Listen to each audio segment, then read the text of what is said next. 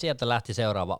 Ja olisiko mahdollisesti jopa ehkä tämän kauden viimeinen jakso Paholaisen asiana ja podcastia. Ja Topi jälleen kerran mukana meiningissä puhelimen langoilla. Mitäs miehelle kuuluu?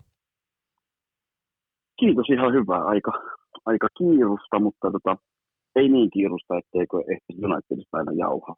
No se on, se on kiva kuulla. Tota, mikä on sun päällimmäinen fiilis tällä hetkellä niin kuin Unitediin liittyen?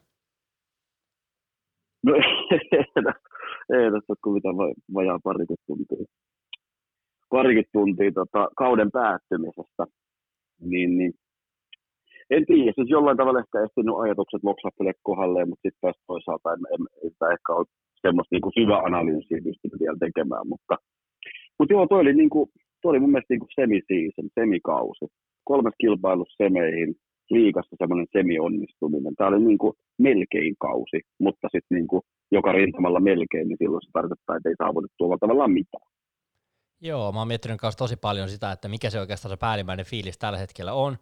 Eilen illalla, kun se peli loppui, niin mä menin nukkumaan, sai ysön kello, kellohan oli ja sen verran, että se oli yö siinä, niin aika, aika kauan meni, että sai unen päästä kiinni, rupesi pyöriä kaikki hommat päässä, ja tietysti se harvitus oli päällimmäisenä siinä. Siinä oli taas jälleen kerran sellainen paikka, että et, et nuorta joukkuetta koulutettiin aika isolla, isolla kädellä, että et jotenkin niin Joo, siinä niin. näkyy ehkä se sellainen epäkypsyys kuitenkin vielä aika monen pelaajan otteessa.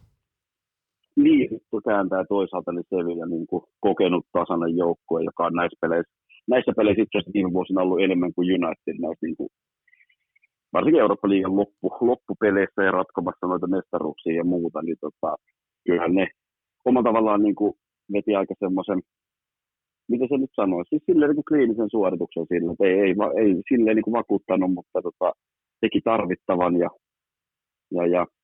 Joo, no mennään, mennään tuohon kohtaan, mutta tietysti jotenkin pari, pari juttua tuosta pelistä jäi, jäi niin kuin kaiveleen, mutta tota, ei kaikki kunnia seriaalle ja kyllä Unitedilla oli kaikki saumat pistää sitä matsipakettiin, mutta ei tällä kertaa riittänyt, tälläkään kertaa riittänyt tämän pidemmälle. Käydään tässä jaksossa läpi tosiaan toi Sevilla-ottelu, ja vähän puhuttiin tuossa Topin kanssa, että, että aika voisi olla kypsä vetää myös jollain tavalla kautta nippuun, ja meillä on muutama tuollainen öö, niin, kuin niin sanotusti topikki, minkä kautta voidaan käydä keskustelua läpi, eli ollaan, ollaan listattu viisi kohtaa, mitkä niin kuin enemmän, niin kuin, enemmän ja vähemmän ehkä niin kuin, öö, kerää koko tuon Unitedin kauden ja Unitedin tämänhetkistä tilannetta, ja sitten vähän niin kuin, öö, voidaan käydä sille avoimesti pelaaja ratingia kaudelle, eli katsotaan minkälaisia arvosanoja annetaan. Aika pitkälti mennään pohjautuen ihan fiiliksiin. Haasteelliseksi tekee tosiaan sen, että, että muistatteko te sen lokakuisen ottelun sitä joukkuetta vastaan? No, mä en ainakaan ihan hirveän hyvin enää muista, että, että, tota, että tässä on hyvin, huomaa, että mun mielestä tässä oli kolme ajan, aikakautta tässä kaudessa. Oli niin kuin syksy, sitten oli kevät ja sitten oli tämä koronan jälkeinen aika. Et siinä oli niin kuin jotenkin vuodesta rata meni ylös alas, ylös alas, ylös alas. Niin, omalla tavallaan joo. Ja sitten sit taas toisaalta, kun menee noiden, noiden kausien sisään, niin syksyllä mentiin ylös alas, keväällä mentiin ylös ja loppujen lopuksi restartin jälkeen niin kuin ha- haasteista huolimatta niin aika pirun kova suoritus. Et, et, mutta joo, se on totta, että, nyt rupeaa miettimään niin kuin kausianalyysiä ja pelaajien arvosanoja, niin kyllä se päällimmäinen fiilis tulee tästä niin kuin kesä, heinä, elokuusta, ja sitten itsekin piti aika paljon miettiä ja muistutella mieliin, että mitä silloin syksyllä tapahtui ja ketkä pelaajat silloin meitä piti pystyssä, koska itse asiassa ne pelaajat oli hyvin eri kuin, kuin taas sitten niin kuin ne, jotka loisti ehkä tässä kevään, keväällä kesän aikana. Aivan eri pelaajia ja jotenkin tuntuu, että osa pelaajista oli ehkä vähän hukassa, jotkut oli aika hyvässä shapeissa, mutta hypätään nyt siihen Sevilla-otteluun, päästään suoraan pureskelemaan sitä. mitä mieltä sä olit, kun Dehe avasi maalilla – Fredi oli keskentän pohjalla. Oliko pieniä yllätyksiä? No oli ne silleen. Kyllä se niin kuin puhuttiin sun kanssa aikaisemmassa jaksossa, kyllä se vähän märkärätti Romeron kasvoille, jos yhtäkin he autetaan kehiin tästä vaiheessa. En tiedä, olisiko se ollut ymmärrettävämpää, jos mä tosin finaalia siellä olisi tehty se. Mutta niin, en mä tiedä. Kyllä mun mielestä Romeron olisi kuullut se avata eli mitenkään heidän esitykseen, vaan ihan siihen, että jotenkin, no näin se on mennyt. Ja tota, ja joo, kyllähän se, kyllä se oli yllätys sinänsä se pelin jatkaminen avauksessa, koska ei tosiaan vakuuttanut Köpistä vastaan, eikä oikein vakuuttanut tämän restartin jälkeen ollenkaan, niin kyllä mä, kyllä mä niin kuin Matitsia odotin sinne, mutta tota, et sinänsä joo, kyllä kaksi oli mulle yllätyksiä. jotenkin tota, mä jäin miettimään sitä, että siitä oli, vähän tuli jotain puheita siitä, että Romero ei olisi ehkä jatkamassa Unitedissa, niin mä en tiedä, vaikuttiko se sitten uuden päätökseen, että Dehe ei ole jatkaa ja Romero ei ole jatkamassa, joten sen takia, sen takia annettiin sitten Dehealle avauspaikka. En tiedä, mikä oli, oli oikeastaan valintana tuossa, vai oliko se vaan, että yksinkertaisesti oli niin tärkeä peli, että Uule luotti enemmän Deheaa. Niin, se voi olla. Mutta Fredin paikasta ylipäätään, mutta täytyy sanoa, että, että niin kuin tähän matsiin, mä en tiedä, olisiko riittänyt jalat Matitsilla. Aika vauhdikkaasti kaveri tuli. No se on totta, oli, oli ylipäätään kyllä vauhdikas peli. Vähän sama ollut myös Champions Leaguean puoliväliä. Kyllä niin tempo, tempo on aika päätä huimaava. Et se on tietysti totta, että tässäkin on niin kesällä ollut pelejä, missä ollaan nähty, että Matitsin jalka ei riitä, mutta sitten toisaalta esimerkiksi Sevillana vastaan nähtiin taas kerran se, että Fredille ei kuitenkaan sitten ehkä Fredi ole niin tasapainottava pelaaja siinä keskikentällä. Siellä taas sitten sit taktinen osaaminen ehkä, ehkä riitä tuon, noin isoon peliin ja, ja tuon pelin vaatimuksiin. Että tota, sitten okei, sitten kolmas vaihtoehto McTomin ei paha sanoa, mikä se tämän hetken formi on, kun ei ole hirveästi kaveriin näkynyt. Että omalla tavallaan semmoinen isojen pelien pelaaja mun mielestä ja ja niin kuin omalla tavallaan johtaja enää, mutta tota, Näitä on tietysti helppo jossitella jälkeenpäin, ja en mäkään sitä sano, että, että, että Matic olisi ollut, niin kuin, että se olisi toiminut jotenkin paremmin, mutta sanotaan näin, että ei se Fred mua kyllä niin kuin eilenkään vakuuttanut. Niin kyllä sillä niin tietyllä tapaa sellainen tietty tempo on, mutta jotenkin se sellainen keskentän pohjapelaamisen niin kuin varmuus uupuu häneltä aika paljon, ja, ja kyllä mun mielestä niin kuin se on hyvä niin kuin silleen, että sit jos se saa tilaa, niin se pystyy kyllä laittamaan palloa eteenpäin, pitkiäkin palloja. Mutta jotenkin kyllä mullakin edelleen hakee vähän se, että, niinku, että riittääkö kuitenkaan, että, että vähän on... Niin ja sitten jotenkin, niin ja sit se, että, just, että ei, ei riitä siihen niin keskentän paino, tai niin tasa, tasapainottomaksi pelaajaksi oikein avut, mutta ei ne kyllä kuitenkaan riitä sinne niin kuin ylöspäin, sanotaan boksiin että ei sielläkään sit oikein. Ei se, se viimeistely edelleen on niin kuin oikeasti välillä aika luokatonta ja, ja jotenkin en tiedä, siis joo, hyvin, erila- hyvin erilaiset nuo voimasuhteet meidän keskikentällä, kun vertaa sitten syksyyn, kun Freddie McTominay oli niitä meidän harvoja valopilkkuja ja jotenkin raahas joukkuetta välillä jopa mukanaan, niin tota, näin se vaan elää kauden sisällä myös tuo niin joukkueen sisäinen kilpailuasetelma. Todella paljon, ja täytyy sanoa, että kyllähän kun sanottiin, että oli aika vauhdikas peli ja jotenkin aika avonaista peliä, odotettiin aika niin kuin ehkä sellaista nolla nollaa Sevillan niin kuin, niin kuin suunnalta, että voisi olla aika varovaistakin peliä, niin kyllä meillä oli heti, meillä oli aika vauhdikas alku, kun siinä oli Greenwoodilla heti kak, tuo kakkosminuutilla aika kova peippailut ja yritti sieltä tulla läpi, mutta ei päässyt. Vähän meidän Greenwoodikin olla aika hyvin niin kuin blokattuna tuossa matsin aikana, aika monessa kohtaa huomattiin, että se, siltä otettiin kyllä se tila pois aika hyvin. Joo, ei, ei ollut sittariovet tässä pelissä.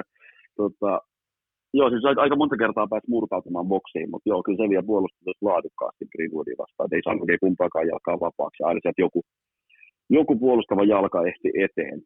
Mutta tota, niin, en tiedä, kyllä, joo. No, täytyy sanoa puolustavasta, ja, puolustavasta jalasta pitää sen verran sanoa, että ne puolustavat jalathan tuli ihan sitten sääreen saakka siinä ennen kymppiä. Siis ethän sä voi jättää kaveri kortitta, siis ihan käsittämätöntä. Sitten, okei, okay, mä, mä en tsiikannut Virkkusen selostuksella, mä tsiikasin tota, sanotaan nyt vaikeita laillisilla striimeillä, niin tota, siis että joku olisi vielä kyseenalaistanut sen, että, että mistä se pilkku tuli. Mutta siis, eh, siis että se voi liukua napit edellä sääreen, ja mun mielestä sä et voi li, li, liukua napit edellä sääreen ilman, että saat punaisen. Mutta se, että sä et saa edes keudasta siitä, niin en halua kuulostaa katkeralta, ja sanoinkin sulle tuossa aikaisemmin, että ei se, ei toi tavallaan Dumariin kaatunut, mutta jos Dumari olisi siinä tilanteessa tuominnut, kuten hänelle olisi kuulunut tuomita, niin peli olisi ollut meille 1-0 ja me pelattu loppupeli ylivoimalla. Että kyllä niin kuin, eikö tämä sama kaveri ottanut vielä kortin siinä ekan puolella jossain puolessa välissä? Sillä kaverilla oli aika paljon paikkoja ottaa niitä kortteja, että se tuli mm, Martia, Martia mm. oli niska aika monta kertaa sen matsin aikana, ja, ja joku siitä mun mielestä ihan hyvin tuolla Twitterin puolella huutelikin, että on tämä kumma tämä futiset oikeasti, vaikka kuinka paljon saa rikkoa pelin alussa, mutta sitten lopussa tulee niitä kortteja niin ihan mm. jokaisesta hipasusta, että se niin kuin muuttuu tosi paljon se luonne myös, mutta mun täytyy sanoa, että – et se oli aika intensiivinen peli, ja jotenkin niin kuin mun mielestä siinä oli koko ajan vähän sellainen räjähdysherkkä meininki, ja siinä yhdessä vaiheessa mm-hmm. Martial osoittaa vähän yhteen siinä, ja, ja kortteja tuli, ja sitten, jo, sitten niin kuin Rashfordia rikottiin, ja Williams ottaa seuraavasta tilanteesta kortin, ja tiedätkö, siinä meni mm-hmm. aika paljon sellaista, et mun mielestä se on erikoista välillä tuomareilla, että kun ne lähtee se homma vähän hanskasta, niin sitten ne ei niinku vedä sitä niinku silleen niinku, niinku peliä niinku takaisin itsellensä. Sitten pelaajat mm. alkaa pelaa kovempaa, kun ne on silleen, että ai näin saakin pelata. Sitten yhtäkkiä tulee kortteja. Ja siellä oli aika paljon sellaisia Unitedin niinku puolelta turhautumisia. Me oltiin 1-0 johossa vielä siinä tilanteessa mun mielestä vielä, kun niitä rupesi tulemaan. Mm-hmm. Sellaisia niinku ihan ihmeellisiä ihmeellisiä tilanteita, että niinku ihan selvästi niinku otetaan palloa, niin sitten kuitenkin aina siellä on joku Ever Banega niinku maassa kierimässä. Niin se oli jotenkin mm. erikoinen peli mun mielestä vaan seurata, että siinä niinku turhautui itsekin siihen, että, että jotenkin aika harvoin turhautuu tuomariin, vaikka sä silleen niin tiedät, että peli on aika hyvin meillä hallussa ja mitä hätää, niin sitten sä niin silti turhaudut siihen, että jos oltaisiin tappiolla, niin totta kai turhaudut niin nopeammin tuomaritoimintaan. Mutta... Kyllä. Eikö se on totta, joo, siis nimenomaan se, että, että niin johtotilanteessa sulla on semmoinen olo, että Dumari vetää ihan vihkoon. Että se on niin kuin, tappiotilanteessa on aika luonnollista, että, niin kuin, että se voi myös hämä, hämärtyä ehkä se kuva siitä, ja sitten se on niin kuin, riittää, että on yksi tai kaksi vihellystä niin kuin omaa joukkuetta vastaan, niin, niin se lisää sitä turhautumista, ja sitten sulla se fiilis, että okay, Dumari, Dumarin piikkiin meni tämä, mutta eihän me, joo, ei meistä kumpikaan hirveän usein niin tuomareita arvostele tai tuomarin piikkiin laita mitään, mutta mutta oli jo siis se johdonmukaisuus puuttu ja, jotenkin se niinku vaikutti mun mielestä tuomarointi hirveästi pelin rytmiin ja, ja siihen niinku su, tavallaan niihin virtauksiin. Ja, ja niinku, okei, joo, kokenut jengi, jos United olisi kokenut jengi, niin että et sä pystyt tavallaan tuommoisissa isoissa matseissa myös käsittelemään sen pelin sisällä. Okei, okay, Dumari vetää ihan päin persettä, mutta et, et, me ei voida siihen vaikuttaa. Meidän pitää tehdä oma duunimme niin hyvin kuin mahdollista. Mutta, mutta joo, ei, kyllä mua jäi, mua jäi kaivelemaan jotenkin se se, se pil, pilkkuun johtanut tilanne ja se, että kaveri ei rangaista, siis joo, pilkku, pilkku saatiin toki, mikä on iso, iso vihellys semifinaalissa, mutta tota, mutta ei, että se voi liukua napitella ääreen mun, mun käsittääkseni nykysäännöllä ilman punasta. Jos olisi tapahtunut puolessa kentässä, jos olisi tapahtunut Englannissa, olisi katsottu varrilta, siis en, mä, mä en vaan voi käsittää. En tiedä, sanokaa kuulin, että se oli täysin väärässä. Mun mielestä se oli ihan selvä punainen. Joo, musta tuntuu, että olisiko tässä ne meidän Steamit liittyen tuomaritoimintaan? Sovitaan näin. Joo. Mitä sä olit mieltä Brunon aika suht magnifico pilkusta, niin kuin hop, hopin jälkeen kaveri painaa sen sinne putken alle sen pallo. Ihan Joo, se oli kyllä veto. Ta- taas uusi leveli siinä, niin kuin, koska tota se, se, on teknisesti tosi vaikea. Jos se on niin vaikea se hoppia sijoitus alakulmaan, niin toi on äärimmäisen vaikea ja sitten siinä helposti voisi kuvitella, että siinä käy niin, että jos sä lähdet niin kuin tuon pompun jälkeen vetää ylös vähän niin kuin chippa, niin se on, niin kuin, se on yli helposti se pallo. Niin oli kyllä ihan jäätävä rankkari. Jotenkin en, en, ymmärrä, en ymmärrä, miten kaveri pystyy siihen. Yksi, yksi tilanne, mikä mua jäi vähän kaihertaa ja, ja oikeastaan vähän harmittaa myös, oli Antoni Martialin vetopaikka boksin ulkopuolelle Pogban loistavasta syötöstä ja ei saanut painettua, voimalla laitto, mutta ei saanut painettua palloa alas, meni yli. Siinä oli hieno niin laukaus, niin minkä sä pääsit vetämään. Et siinä oli kyllä vähän sellainen, että noista pitäisi kyllä laittaa pussiin. Niin, kyllä sun pitää ainakin pistää se veskari hommiin. Että tota, et, ja Marcelo on kyllä yleensä noita aika kliinisesti viimeistellyt, ehkä vähän pienemmällä voimalla ja enemmän sijoittaa. Mutta joo, kyllähän noin nyt paikkoja, mistä sun pitää, pitää naulata se peli ja pistää pallo pussiin. Toi oli silleen toi ensimmäinen puoli aika ihan mielenkiintoinen, että 11-4 maalintekoyritykset meille ja 4-2 maalia kohti. Että kyllä meillä oli siinä ekalla puoliajallakin aika, aika rutkasti sitten loppujen lopuksi kuitenkin niin paikkojakin, että et sieltä tultiin kyllä aika, niin kuin voisi sanoa, aika, aika kovalla vyörytyksellä. Okei, siinä kakkospuoliajalla oli ihan hullu vyörytys, mutta jotenkin ne pääsi vielä tasoihin sitten kuitenkin siinä 26 minuutin kohdalla Suso – laittaa, ja sehän on taas tällainen legendaarinen, vähän niin kuin elokuvista katellaan, kun pallo laitetaan toiselle puolelta, ja se menee jokaisen meidän puolustajan läpi, ja sitten se laittaa mm. pallon pussiin. Se oli vähän sellainen, mä en oikein tiedä, se pääsi ehkä tulee sieltä jotenkin toiselta puolelta, se Regi Joon pääsi, se piti kyllä itse asiassa Vampissakaan aika, aika, aika tota, no, tota, kovilla eilen. Mm. Joo, ei kyllä, kyllä joutui, niin puolustus joutui kyllä eilen tosi, tosi iso testi, just niin köpistä ja laskiin vastaan. Ei, ei tarvinnut tavallaan sille ehkä siitä huolehtia, mutta ei, ei kyllä ollut helppo peli, mutta helppo peli pakeille, mutta tota, joo, kyllähän ihan liian helpostihan se pääsi niin kuin, en mä oikein tiedä niin kuin kenen, kenen piikkiin mä laitan. Se on, taas, se on ehkä vähän semmoisia tilanteita vaan taas, missä niin kuin se helposti jotenkin sä katsot, että totta kai se on liidelöffin piikkiin. Mutta että mitä virheitä sitä ennen siinä tapahtui. Ja niin, siinä Näin, tapahtui niin, myös tuomarivirhe, koska se sivurajat heitto meni väärin. Niin. Sitähän vähän, arvo, siinä, sitä vähän arvottiin siinä, että oliko siinä, Oliko, olisiko se ollut Unitedin heitto ja siitä se tilanne sitten lähti, mutta nämä on näitä, nämä on mm. näitä. Aika paljon jäi siis toisin sanoen niin kuin, niin kuin jotenkin ihan jossiteltavaakin siitä ekalta puolelta, mutta jotenkin niin kuin mulla oli kyllä kanssa tunne, että et tota, et ekalla puolella, niin se oli taas sellaista vähän niin kuin haetaan meininkiä, tiedätkö se eka puoli aika jotenkin. Mun mielestä se oli niin kuin, se on ollut aika, aika monen matsin niin viimeisen, äh, viimeisen, viimeisen monen matsin jotenkin anti on ollut sellainen, että et en mä tiedä, ollaan vähän telineissä, mutta jollain tavalla kuitenkin on vähän se tunnustelevaa. Et ei ole enää se sama rentous, mikä oli silloin yhdessä vaiheessa. Toki vastustajatkin on koventunut, mutta mun mielestä on, on mm. jotenkin vähän niin kuin, joku, joku, ei, joku ei nyt oikein kulje, ja Rashford oli hyvä esimerkki siitä, että jotenkin ei vaan, niin kuin, ei vaan kulje. Niin se joo, toi matsi kuvasti hyvin jotenkin sitä Rashfordin tätä loppukautta, että niin kuin yritystä on se sama vauhti ja niin kuin hakee yksi yksi tilanteita, mutta ei vaan, ei vaan niin kuin jotenkin natsaa. Mä en tiedä, johtuuko se paljon, hän oli paljon loukkaantunut pois siinä, että jotenkin, eikö se vaan päässyt mm. formiin? Mm. Että jotenkin onhan tuossa matseja ollut aika paljon, mutta oliko tiedätkö sille vähän liikaa niitä matseja sitten kuitenkin hänelle sen, niin kuin sen pitkän tauon jälkeen, että jotenkin mm. mielenkiintoista nähdä, kun kausi jatkuu syyskuussa, että minkälaisella se tulee sieltä takaisin sitten. Mutta tota, joo, niin. toisella puoliajalla niin tota, vähän ehkä yllättäen, täytyy sanoa, että siinä oli aikamoinen, meillä oli kova rumba siinä tokalla puolella, aika rummutettiin sitä maalia ja, ja aika paljon tuli niinku paikkoja, mutta mutta mun muistaakseni täytyy laittaa viestiäkin siitä, että et niinku, et olisi kiva, kun tulisi laukauksia myös. Et meillä oli aika paljon niin, sellaista, oli rumputettu se niiden boksia aika hyvin, ei sieltä päästy laukamaan maalia päin. Ei, ja sitten niinku se, että me lähdettiin hakemaan niitä, tai niinku, just, just sitä, että niin kuin kokeiltaisiin kauempaa muutaman kerran, niin se joutuu se puolustussoppu tulee vähän vastaan, jolloin, jolloin sinne tulee sitten niin kuin tiloja sinne taakse. Niin aika paljon oli jotenkin sitä, että, että hierottiin, haettiin jotenkin väkisin tavallaan niin semmoisella lyhy, lyhytsyöttöpelillä sitä vetopaikkaa boksin sisältä. Niin jotenkin, en tiedä. Okei, siitä ollaan puhuttu sunkaan muutenkin, että onko meillä pelaajia niin kuin päättämään keskityksiä, jos ruvetaan sitten niin keskittelemään paljon laitolta.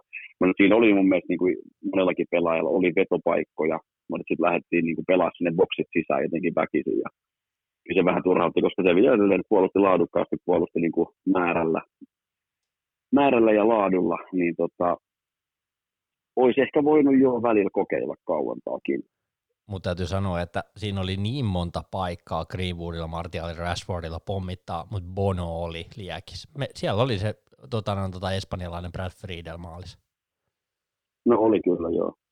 Et mitään ei pois missään nimessä vastustajan va- maalivahiltakin, että mulla, mulla on yksi muistiinpano tuosta kohdasta, että maali roikkuu kaikilla paikkoja.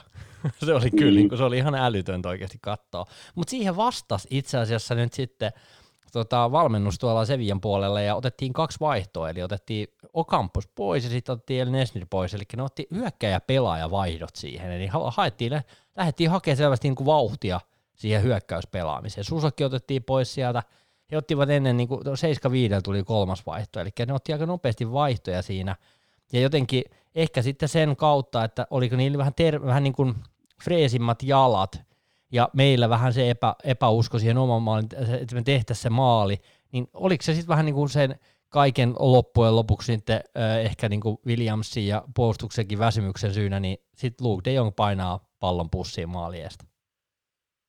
Niin siis joo, Sevilla niin reagoi siihen, mitä kentällä tapahtui, koska United tosiaan vyörytti siitä tokalla puolella ja siitä oli paljon paikkoja ja oli, oli tosiaan niin kuin jäätävä määrä muutautumisia boksiin ja siinä niin kuin se pelin virtaus oli vahvasti siihen suuntaan.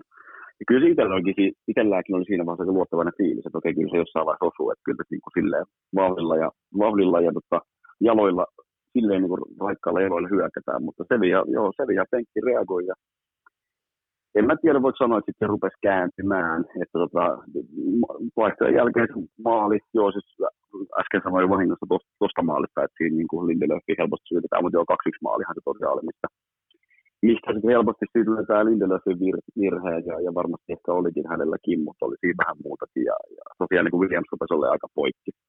Sen rupesi näkemään Williams. Tämä oli mun mielestä ihan hyvä peli, oli niin kuin aktiivinen ja oli semmoinen perus sähäkkä, sähäkkä tota, aggressiivinen, mutta, mutta joo, sitten sun kanssa puhuttiin. Sitten se Sevian maalin jälkeen, että okei, että pakkohan tässä on nyt tehdä vaihtoja, pakkohan tässä on nyt ottaa riskejä. Että miksi, niin jos Sevian penkki reagoi ajoissa, niin täytyy niin kuin nyt antaa siitä kyllä uudelle pyyhkeitä, että vaikka olen, olen, ollaan varmaan samaa mieltä sun kanssa ja varmaan Ullekin samaa mieltä tällä hetkellä, että penkit ei ehkä löydy ratkaisijoita. Niin se nyt pakko, jos saatiin kun euro, euroturnauksen semifinaalissa kaveri johtaa, sulla on varttia aikaa, niin mitä menetettävää sulla on, vaikka se Odion Igalo ei olekaan tehnyt vähän aikaa maaleja, on pelannut heikosti. Tai mitä menetettävää sulla on, että pistä Daniel Jamesin kentälle, joka sitten tuli, mutta hirveän myöhään tehtiin vaihdot ja ei mennyt jo Timothy Fosun mensa tuossa vaiheessa kehiin, niin oli vähän silleen, että jaha, näinkö. Mä mietin tosi paljon sitä, että, että mahtoko jotenkin, mun anteeksi, mun on pakko sanoa vielä tuohon 2-1 maaliin se, että se Lindelöf ja Bruno Fernandesin yhteenotto siinä kentällä. Se mm. kuvasti mun mielestä sitä, että Bruno Fernandes oli kaikki fanit ja se Lindelöf oli se, kuka puolustaa itseään siellä. Että kyllä siinä niin Brunoltakin mm. palo niin kuin totaalisesti sulakkeet siinä vaiheessa, että miten helvetissä sä puolustat sen tilanteen. Että niin kuin täytyy sanoa, mä oon mm. puolustanut koko kauden Lindelöfiä, niin tämä oli kolmas tilanne, jossa vastustajan hyökkääjä, isokokoinen pelaaja pääsee yllättämään sen selän takaa ja tekee maalin. Oliver mm. Giroud oli yksi, ja mä en muista enää kuka se kolmas oli, mutta kuitenkin, siis mä jotenkin mä muistan, että on kolmas. Ihan vastaavanlaisia maaleja, jossa se ei vaan ole hereillä siinä tilanteessa, kun se pallo tulee. Se tuijottaa liikaa palloa eikä seuraa omaa miestään. Ja, mm, niin se varmaan olisi, niin. Et siinä, on se, siinä on ihan selvä, selvä niin kuin kehityskohta, jos se aikoo päästä Unitedin avaukseen, että nythän aika vahvasti varmaan voi olla, että tollaisen maalin jälkeen niin mietitään taas jälleen kerran, että tarviiko sitä topparia hankkia. Ehkä tarviikin, jos sieltä aika moni toppari meiltä on lähdössä, mutta joo, noihin vaihtoihin, mä ajattelin tällaista juttua siinä, että kun tosi moni huusi sitä, että ota vaihtoja, oli itsekin sitä mieltä, että miksei vaihdeta, niin sitten mä jäin miettimään sitä, että voiko olla mahdollista, että Uule on ajatellut sen tilanteen sillä tavalla, että hei, me ollaan pyöritetty tämä koko puoli aika oikeasti. Meillä on huikeasti mm. paikkoja. Mm. Mä mietin itse sitä, että mä en ole koskaan, mä en muista koska mä oon nähnyt viimeksi tollasta niinku vyörytystä. Meillä oli niinku parhaimmillaan kolme laukausta, että monen pari sekunnin sisällä, kun me päästiin mm. Et miettikö se Uule, että ei se mitään, nyt tuli yksi osuma, tämä jengi on ennenkin nostanut ja kääntänyt pelin hyvin nopeasti. Että antoiko se sen ajan kuitenkin sille joukkueelle niinku reagoida? Siinä oli kymmenen minsa ennen kuin se otti Matea ja Jamesin sisään. Ja siinä oli muutamia vaihtopaikkoja, eli ei ollut siitä kiinni, ettei tullut katkoja. Niin oliko se vaan silleen, että perkele, että tämä on niinku viimeinen matsi nyt, jos me ei nousta. Että mä haluan antaa tälle joukkueelle mahdollisuuden tulla tasoihin. Ja sitten kun ei tullut, niin sitten otettiin ne, mitä oli mahdollista ottaa. En tiedä. Niin, niin oli siis joo, kyllä varmasti siinä mielessä joo, oot oikeassa, että kyllähän toi jengi ja toi hyökkäys on se, mihin sä luotat. Ne on niin kuin nyt puolen vuoden ajan näyttänyt, että ne on ne pelaajat, jotka pallo voi pistää pussia, jossa aikaisemmassa puhuttiin myös vähän samanlaiset aiheet silloin. En muista, minkä pelin jälkeen puhuttiin just siitä, että okei, jos se penkistä ei löydy oikeasti potentiaalisia ratkaisijoita, niin nyt sulla on kuitenkin kentällä sit kolmikko, jotka on kaikki tehnyt se joku parikymmentä maalia vähän yli, vähän alle, niin sinänsä joo. Mutta sitten mun mielestä kun on tommonen peli, että sä puhut siitä, että loppuus kausi vai menet Eurooppa-liigan finaaliin, niin kyllä mä nyt silti en mä, en mäkään välttämättä olisi ottanut ketään niin syökkäistä pois, jotka tekee todennäköisesti maaleja, mutta kyllä mä nyt olisin ottanut Williamsin pois, lähtenyt kolmeen pakkiin, ehkä ottanut sieltä niin keskikenttää pois, laskee Bruno vähän alemmas ja niin kuin lisää vaan jengiä sinne ylös. Okei, se ei ole aina niin yksinkertaisesti, aina se ei toimi, mutta jotenkin tuo on mun mielestä niin selvä, se, selkeä semmoinen niin all-in hetki, että eihän sulla mitään muuta vaihtoehtoja.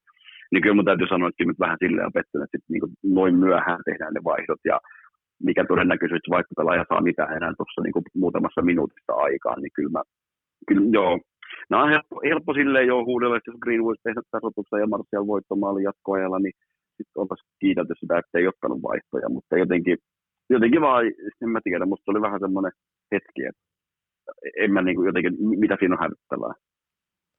Niin, se on vähän, toi vaihtopolitiikka on kuitenkin vähän koliko heittämistä, että koskaanhan ei voi tietää, mutta jotenkin Mata 87 minuutin sisään, kun me oltaisiin tarvittu nimenomaan sitä juonikkuutta siihen boksin murtamiseen, että kun me päästiin sinne boksiin, mutta me ei löydetty niitä, sit niitä oikeita paikkoja, niin vähän oli kyllä sellainen. Jotenkin, ja sitten se, että toi Rashfordin status tuolla kentällä, vaikka se ei nyt niin superisti pelannut, niin kyllä sen silti olisi mun mielestä voinut ottaa vaihtoa aikaisemmin jo ja niin uhrata sen tilanteen, että kyllähän sillä oli Rashford otti kortin myös epäurheilemallisesta käytöksestä, siinä pieni turhautuminen siinä 66 minuutin kohdalla. Et siinä oli vähän sellaista mm. jotenkin, että, että se tuska on niin kova, niin sitä on jotenkin vaikea uskoa, että, että sen tuskan sisältä se pelaaja tulisi ratkaisemaan pelin. Tai tiedätkö, että se tunnetila on jotenkin niin, niin, niin, niin vääränlainen. Että, niin, että se on niin kuin, me tavallaan mennyt yli, yli niin, niin onhan se sitäkin joo, mutta sitten toisaalta just se, että niin kuin, Parha pelaaja. Mä tiedän, toisaalta, niin, niin, ja sitten toisaalta silleen, että okei, tuossa sulla on pelaaja, joka pystyy sen 90 plus 2 minuutilla painaa että vaparin 30 sisään, niin otatte sitä pois. Niin. Että vaikka olisi mikä mielentila, että, että niin kuin, joo, eihän, eihän noin helppoja ole ei siinä, enkä mä, niinku, enkä mä uulen niskaan tätä peliä kaada. Kyllä se, niinku, meillä, oli, meillä oli kaikki saumat voittaa toi peli, kun pelattiin paikoitelle niinku, tosi hyvää putista. Mutta tota, mut, niinku, joo, mut se ehkä niinku, mun mielestä kuitenkin jotenkin en tiedä, siis totta kai se turhautui siinä hetkessä, me ollaan 2-1 häviöstä, kuvataan uuleen ja tuntuu, että penkille ei mitään tapahtu. Että on siinä oikein pakkohan me jotain tehdä. Niin tota, en tiedä niin kuin mä sanoin, tässä, on, tässä, on, tässä, tässä on muutama turhautumisen hetki ja, ja, ja se ensimmäinen oli se, se, mistä pilkku tuli tosiaan se niin kuin sanktioiden vähäisyys, eli rankkari riitti Dumarille ja, ja sitten ja sit mulle ehkä se, okei okay, joo, meidän viimeistelyt, heidän varsinkin 2-1 maali, ja sitten se, että ei tehty, ei, te, ei, jotenkin, eihän se sitä, eihän se siitä tietysti ole kiinni, vaikka, vaikka siitä voisi jotenkin niin kuin, silleen reagoida, että okei, okay, on luovuttanut tai muuta. Ei siitä ollut kiinni. Varmaan niin kuin sanoin, että se oli siitä kiinni, kun hän luotti niihin pelaajatkaan kentällä, mutta en mä tiedä. Mä olisin ottanut niin Williamsin pois ja yhden keskikentän pois ja pistänyt vaan jengi ylös ja kokeillut jotain, koska niin kuin ei se, se, mitä me tehtiin, ei tavallaan toiminut. Mutta, mutta oli se jos, kun Matakin tuli kentälle, niin tavallaan teki hyvin juttuja, mutta just se, että jälleen kerran me, vaan, me hierottiin tosi paljon siellä boksissa. Ei siellä ollut niin senttiikään tilaa, siellä oli niin paljon seviä jalkoja, että, että jotenkin en tiedä, haettiin jotenkin sitten liian, liian nättiä tai haettiin vetopaikkoja liian lähelle, kun olisi, meillä kuitenkin on aika monella pelaajalla niin kuin erittäin hyvä kaukolaukaus, niin olisi, olisi ehkä toivonut, että olisi nähty vähän enemmän sit tota, tota sumppua vastaan. Sitten mä mietin tosi paljon myös sitä, että jotenkin niin kuin siinä vaiheessa, kun kaverit tietää, että ne on 2-1 joholla, ja, ja 90 minnaa, saa täynneen, katsellaan, kun lisäaikaa tulee 6 minuuttia, ja ne vaan rupeaa sulkeutumaan, sulkeutumaan enemmän kuoreensa niin mm. sitten meillä ei oikeasti ollut edes, niin kun, kun United on se vastaisku, pienen tilan kautta löydetään tila, että meillä ei ole sitä, että me pystytään pääpelillä, että me pystytään puskemaan edes maaleja. Että jotenkin puuttuu sellaiset variaatiot sitten, että sitten kun ei kokeilla edes mm. kaukolaukauksia, niin siinä on vähän sellainen, niin kuin, että on aika rampa tämä sitten loppujen lopuksi tämä viimeistelytaktiikka, niin, mitä me edes yritetään. Että. Niin, ja oliko se loppupeleissä Sevialle se loppu aika helppo puolustaa. Se oli tosi helppo Koska me vaan pelattiin sille boksiin, boksiin niin kuin sisään. Että just se, niin kuin, että, että siellä on niin kuin Maguire on varmaan niitä harvoja, jotka pystyy niin kuin palloa pistää päällä sisään. En tiedä, ehkä, ehkä Odi on, mutta, niin kuin, mutta se on totta joo. Ja kyllähän niin tuosta ollaan jonkun verran sun kanssa puhuttu, että, että jos hyökkäys kolmikos oikeastaan kukaan niistä ei ole hirveän hyvä pääpelaaja. Että jos mietit Marcel Rashford silloin tällöin väläyttää mutta niin kuin, se on totta, että ei siellä, niin kuin, ei siellä oikein ole pääpeli uhkaa. Ja Sitten... silloin sä puolustajana ja puolustavana joukkueena tiedät, niin kuin se viestä, niin kuin säkin tiedät, miten me hyökätään. Se tiedät, että sinne tulee palloja ja Martialille niin kuin suojauksia, mutta sitten kun sä seuraat ne juoksut ja siellä on tarpeeksi jalkoja edessä, niin tota, en mä sano, että se on niin helppo puolustaa, mutta se on aika omalta tavallaan jopa ennalta arvattavaa. Sitten mä mietin tosi paljon sitä Daniel Jamesin ottamista kentälle, että jos sä mietit sitä sitä kenttää, että kun se on se loppuhetket ja kaikki latautuu sinne toiseen päähän ja yritetään palloa ja aina joku potkaisee sinne keskentälle ja sitten yritetään palloa työdä nopeasti ylöspäin ja laidan kautta keskitystä ja jotenkin murtautua sieltä ja näin, niin jotenkin sitten se sellainen Fredi vähän epävarmoinen keskialueen pallon siirtelyidensä kanssa syö minuutteja, sekunteja kellosta ja et mä mietin siinäkin, että niinku se Matit, se olisi ollut varmaan hyvä rauhoittamaan siihen keskialueelle ja rytmittämään sitä peliä jotenkin siitä eteenpäin. Et jotenkin niinku, olisin kaivannut kyllä vähän erilaisia variaatioita, että Daniel James olisi jälleen mm. kerran ollut hyvä tyhjää kenttää vastaan juoksemaan, mutta sitten kun siellä on tosi mm. paljon pelaajia, niin sitten se vähän jää se piippuun se yritys siinä. Että... Niin, niin silloin jotenkin se, se alkukauden itseluottamus ei ikinä palannut sitten, ja just se näkee jossain yksi, yksi, yksi tilanteessa, että ei se sitten oikein, vaikka kuin nopea, niin ei se oikein pääse ohi. Ja mutta joo, kyllä mä siis sama juttu tuosta Matitsista, että niin kuin kuinka paljon turhauttaa sitten tuossa vaiheessa, kun loppukirja haetaan sitä tasotusta niin kuin vikoin minuuteilla. Niin, eli se, että siellä on pelaajia, jotka niin menettää tosi, tosi turhilla syö, niin kuin virhe, harhasyötöillä palloa, niin onhan se Matic niin kuin siinä hyvä ja hyvä niin kuin pallon kanssa, hyvä pelaa ylöspäin ja, ja siinä on myös yksi iso pelaaja, jos tulee erikoistilanteita ja muuta, niin yksi, yksi, sillä tavalla hyvä, hyvä pääpelaaja, vahva, vahva iso pelaaja, mutta mutta nämä on, nämä on näitä. Tämä oli tämmöinen kausi, että mentiin, mentiin, suht, mentiin niin melkein sinne finaaliin ja sitten kolmes kabasta, mutta sitten ei missään loppupeleissä päästy sitten sinne. Mun mielestä tuossa nä- näkyy se ko- kokemusero. Se kokemusero näkyy mun mielestä aika paljon myös tässä matsissa, että no se, kaveri, kaveri se Maltto, niin, se oli kypsempi. Mm. Maltto, Maltto ja iski sitten, kun se tilanne tuli ja kolme maalivetoa päin ja, ja kaksi maalia, että kyllä siellä niinku, ne, me pisti sitten paikoista maalit, kun me ei tehty, että tämä oli tällainen perinteikäs klassinen. Mm. Niin ja toki sitten jos miettii niitä maaleja, niin tavallaan kaksi aika, aika avopaikkaa myös, että tietysti sitten oliko meillä noin hyviä paikkoja sitten. Mutta joo, olihan niitä, olisi, olisi, sen, niin kuin, olisi, se, sen matsin tosiaan voinut naulata. Ja sanotaan nyt vielä kerran, niin mitä 80 min saa ylivoimalla 1-0 johtotilanteessa, niin olisi se ollut pikkusen helpompaa. Mutta... Niin. Tota, ei anneta pelaajarvostelua tässä ottelussa, mutta kuka oli sun mielestä pelaaja, ottelun pelaaja? En mä, tiedä, en, mä, tiedä, osaanko mä sanoa oikein. Jotenkin, mä siis osittain myös sen takia jo, että tosiaan kattelin striimin kautta, mitä aika paljon, niin, niin tosi vaikea oli muodostaa jotenkin kokonaiskuvaa pelaajista. Että mä, mä, mä, mä, peesaan sua täysin tässä tällä kertaa, sano sä, sä näit, sä näit koko matsin ilman, tota, ilman stoppeja. Niin, tämä on, tää on sellainen matsi, että se ei oikein mun mielestä kukaan silleen paistatellut missään menestyksessään. Että totta kai Bruno tekee yhden maalin, niin on sekin niin kuin kova juttu ja, ja rytmittää meidän peliä. Paul Bogba aika tasainen suoritus, mutta ei, ei mitään sellaista älyttömän isoa. Kyllähän hänellä, niin kuin mä kattelin tuossa hänen tilastojaan vaan, niin 25 viimeisen kolmanneksen syöttöä ja, ja niin kuin neljä tilannetta, mitä se on rakentanut, yhdeksän äh, take-onia, eli on päässyt hyvin ohittaa ja näin, mutta jotenkin välillä musta tuli siitäkin sen tunne, että tämä on joku Paul Bogba show, mitä meidän pitää katsoa. Ja mm. jotenkin musta tuntuu Paul Bogbasta ylipäätään, mutta täytyy sanoa se vielä, että mun mielestä hänessä painaa edelleen se, että se sen tulevaisuus ei ole kirkas, eli mä toivon, että se mm. mahdollinen jatkosopimus niin tuo hänelle sen seuraavan levelin tuohon peliin, että jotenkin taas tuntuu siltä, että vähän on tilanne auki, niin ei oikein, ei oikein ihan parasta Bogbaa nähdä, mutta niin kuin vaikea sanoa mun mielestä, että kuka oli paras pelaaja. Et, et niin kuin, ei mun mielestä, ei voi sanoa, että, että nyt ihan niin kuin oikein Maguirekaan niin kuin loisti, että kyllä se välillekin oli vähän, sekin oli vähän hukassa, että musta tuntuu, että tähän otteluun on vaikea edes antaa ottelun pelaajaa. Mm. Mutta mennäänkö seuraavaksi tota, noin, tota, ö, niputtaa tätä kautta? No niputetaan, ihmeessä. Poikkeuksellinen kausi 2019-2020 aloitettiin viime elokuussa. Eikö se ollut suurin piirtein jotain näitä päiviä, kun se kausi alkoi? Kyllä.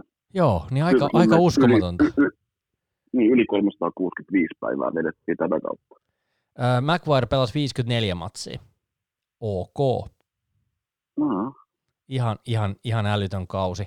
Tota, mä en oikein tiedä, siis sä sanoit tuossa, että tämä oli tällainen semikausi, joka mun mielestä oli kyllä aika hyvin kuvaava, että minkälainen kausi tämä sitten loppujen lopulta oikein olikaan, että jotenkin niin kuin aika paljon, paljon oli sellaisia niin kuin, että et välillä oltiin tosi hyviä, välillä oltiin aika heikkoja.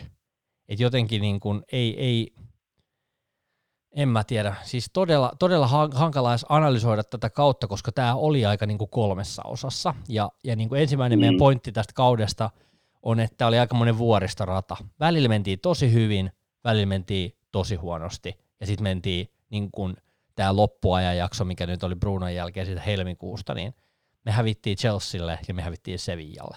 Me hävittiin ratkaisevat pelit käytännössä. No, niin, ei, hävitty Leicester-peliä, niin, se, se pitää muistaa. Niin, kyllä, kyllä, just näin. Mutta siis joo, se on totta. Mutta mut siinä mielessä joo, niin kuin, mm, se olisi hyvin eri fiilis, vaikka nyt niin kuin ottaa päähän toi Sevilla-tappio, niin tässä olisi, ja onko tavallaan Chelsea-tappio edelleen, mutta äh, tässä olisi hyvin erilaiset fiilikset, jos olisi mennyt päinvastoin, että meillä olisi, me oltaisiin lähdetty teleisesti ihan pirun kovaa syksyllä ja oltu siellä lähellä liikan kärkeä, ja sitten oltaisiin sukellettu samalla tavalla kuin Lester vaikka sukelti.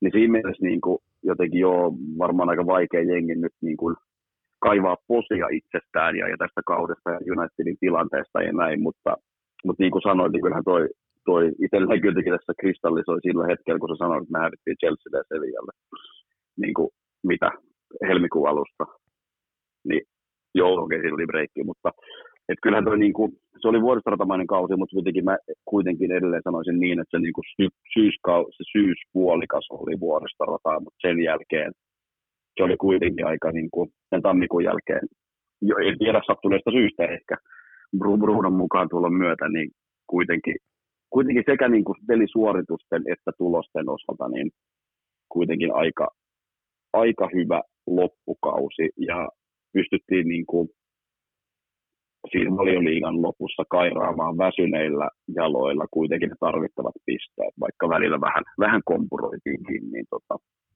niin sillä täytyy sanoa, että totta kai ää, vikapeli on aina mielessä ja se ottaa päähän ja, ja hirveästi on nyt Nega ympärillä, mutta ei se yksi, yksi peli kuitenkaan voi määrittää kaikkea, jos miettii sitten koko, koko kauden ana- analyysiä, niin, tota, niin silleen niin kuin hyvin mielin, että, että suunta on selvästikin oikea verrattuna siihen, mitä se syksyllä oli. Niin, me otettiin kausi aika upealla 4-0 voitolla Chelseasta, joka oli aika monen ehkä äh, tuloksen taakse katsojan silmiin, niin oli vähän sellainen, että voitettiin ehkä, en tiedä voitettiinko, no ehkä aina voitetaan 4-0 ansaitusti, mutta jollain tavalla siinä oli aika, aika paljon, oltiin helisemässäkin siinä ottelussa. Kauden alku oli silleen aika, aika murheellista, pelattiin tasa Wolvesin kanssa – hävittiin Crystal Palaselle kotona, pelattiin tasan Sotonin kanssa, niin oli se alku, kyllä, kyllä täytyy myöntää, nostan, nostan käden ylös, olin myös aika epäileväinen, että mitä tästä kaudesta tulee itsessään kokonaisuudessaan, koska Eurooppa-liigassakin oli vaikeaa ja jotenkin tuntuu, että ei, ei päästä vauhtiin. Ja, ja kun muistetaan se, että United lähti aika heikon niin kuin sen kevään jälkeen, missä niin kuin – uuden, uuden sopimuksen mm-hmm. vahvistuksen jälkeen, niin meillä oli aika, niin kyllä siinä oli varmaan aika monella aika sellainen heiveröinen tunne, että mitenköhän tästä on luvassa. Ja kun muistetaan, että aika paljon loukkaantumisia, Matitsin poissa ole mm. Pogba poissa pitkään ja mm. tulee takaisin ja taas loukkaantuu. Et siinä, niin kuin sä sanoit tuossa aikaisemminkin, että Mati, äh, tota, äh, McTominay ja Fred oli aika kantava voima – ja sitten siellä oli mun muistaakseni, mä ihan väärin muistan, niin Martialkin oli poissa ja sitten tulee Rashfordin iso loukkaantuminen ja että kyllä tuot joukkuetta niin koeteltiin tosi paljon. Et ei sitä ihme, että me huudeltiin sitä Bruno Fernandesia, että missä se on, kun se ei tullut ikinä. Ja, ja sitten meillä pyörii Jesse Lingard, uh, Andreas Pereira niin kuin kymppipaikalla pyörimässä. Niin kyllä niin. se oli aika Koet, haastavaa. Niin. Koeteltiin jo sinänsä ehdottomasti, että avartelait loukkaantui, mutta sitten taas toisaalta – varmasti oli niitä joukkueita, joilla oli enemmän loukkaantumisia kuin meillä. Et mun mielestä toi vaan paljasti sen meidän, meidän joukkueen tavallaan täysin syvyyden puutteen. Että et, et tavallaan että sun loukkaantuu yksi avainpelaaja ja sä oot vähän sä kusessa. Et okei, sitten oli McTominay ja Rashford tai oli jonkun aikaa pois samanaikaisesti ja näin. Mutta niin kuin, että jos noin pari, nuor, pari nuorta vastuunkantajaa loukkaantuu ja me ollaan sen teki kusessa, niin, niin kyllä se kertoo kertoo siitä, että toi, nimenomaan, että toi syvyys, syvyys ei auttamattaan riitä, riitä tällä hetkellä. Ja siitä päästään itse asiassa kakkos... Niin, niin, niin, haluatko vielä sanoa tuohon liittyen? Niin, eikö, eikö siis sitä joo, että kyllä silloin syksyllä, kun kausi lähti vähän sen Chelsea-matsin jälkeen vähän samoissa merkeissä käyntiin kuin mitä se edellinen loppu, niin olihan se Uule Out-kerho oli aika, aika tota äänikäs. Niin, kyllä se oli aika, aika muista. Ja kyllä siinä varmaan aika monella oli, oli sellainen fiilis, että jotenkin, että tämä ei, tämä, tai siis kaikki tiesi sen, että joukkueen rosteri ei ole tarpeeksi hyvä, mutta sitten jotenkin niin kuin haluttiin vaan, että se on syyllistää se siihen tuomariin, jossa se aika usein niin kuin silleen käy, että se tuomari saa, ei kun tuomari, anteeksi, valmentaja saa sitten, niin kuin, mä puhuin tuomarista ja valmentajat sekaisin, että valme, valmentaja, valmentaja saa sitten loppujen lopuksi kenkää. Että se on niin kuin kyllä aika mm. mielenkiintoinen kuvio, ja tässä onneksi nyt täytyy sanoa, että johto oli aika, aika hereillä tämän tilanteen suhteen, että, että jotenkin huomattiin, että se ei ole niinkään se uulen juttu, mitä se yrittää ajaa, vaan niin kuin, että, että se on siitä, että rosterissa on selvästi, niin kuin, että se on kapeutta. Niin, se on vajaa, joo joo. Ja kyllä niin kuin, joo, siis se oli vaikea syksy, totta kai sille, sille koettiin myös omaa uskoa.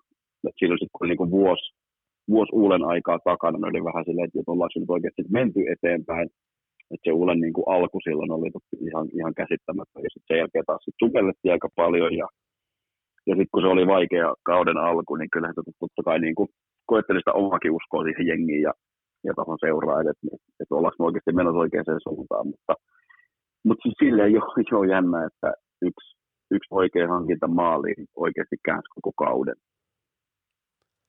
Ja yksi niin kuin, huomioitava päivä tässä kaudessa, mikä on saattanut monelle jo vähän unohtuakin, oli tosiaan 28. päivä 11. 2019, kun pelattiin Astanan vieraana.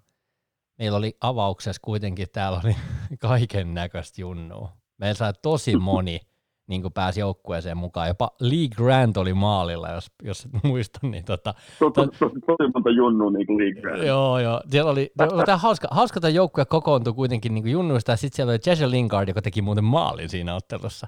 Niin tota, jotenkin hauska, hauska nähdä, että, että niin kuin meillä oli varaa, varaa tosiaan tehdä tämä, että me lähetettiin tosi junnut sinne. Mutta tota, sitten siinä tapahtui joulukuun alussa jotain, koska me pelattiin vastavilla peli 2-2, sen jälkeen me voitettiin Tottenham 2-1 kotona, joka oli muuten aikamoinen dominanssi, me ollaan siitä puhuttu monta kertaa. Mm-hmm. Ja sitten sen jälkeen me voitettiin vielä City vierais 1-2. Niin siinä oli jonkinnäköinen, tiedät sä, niin kuin pieni momentumi myös tähän kauteen, että niin kuin löydettiinkö vähän uskoa jopa isoihin joukkueisiin? Et, et, et, niin, niin oli, joo. Niin. Ja mä muistan, tuo oli niin kuin, mitä kolmen neljän päivän sisään noi pelit. Mä muistan sen, sen Neljäs ja seitsemäs päivä et, oli et, et kaksi niin kuin, joo, ja se ollut muistaaks oikein, että se oli niin kuin Mourinho silloin just tullut Spursiin. Joo. Mourinho oli eka niin, kerralla niin, Old Niin, niin just, just näin. Oli niin isoja isoi matseja, isoja tapahtumia, ja sitten me yhtäkkiä klaarattiin noin niin kuin ihmeellisten tulosten jälkeen. Noin kaksi matsia, niin mä muistan jo sen fiiliksen kyllä sen, niin kuin, että se antoi joka tapauksessa merkki, että okei, kyllä tästä jengistä on kaatamaan City ja no okay, Spurs. Mutta niin kuin sille, että tästä jengistä on kaataa noita isoja jengejä, ja sitten loppujen lopuksi pärjättiin aika hyvinkin tavallaan niitä isoja, isoja ja parhaita jengiä vastaan niin kuin myös, myös kauden mittaan.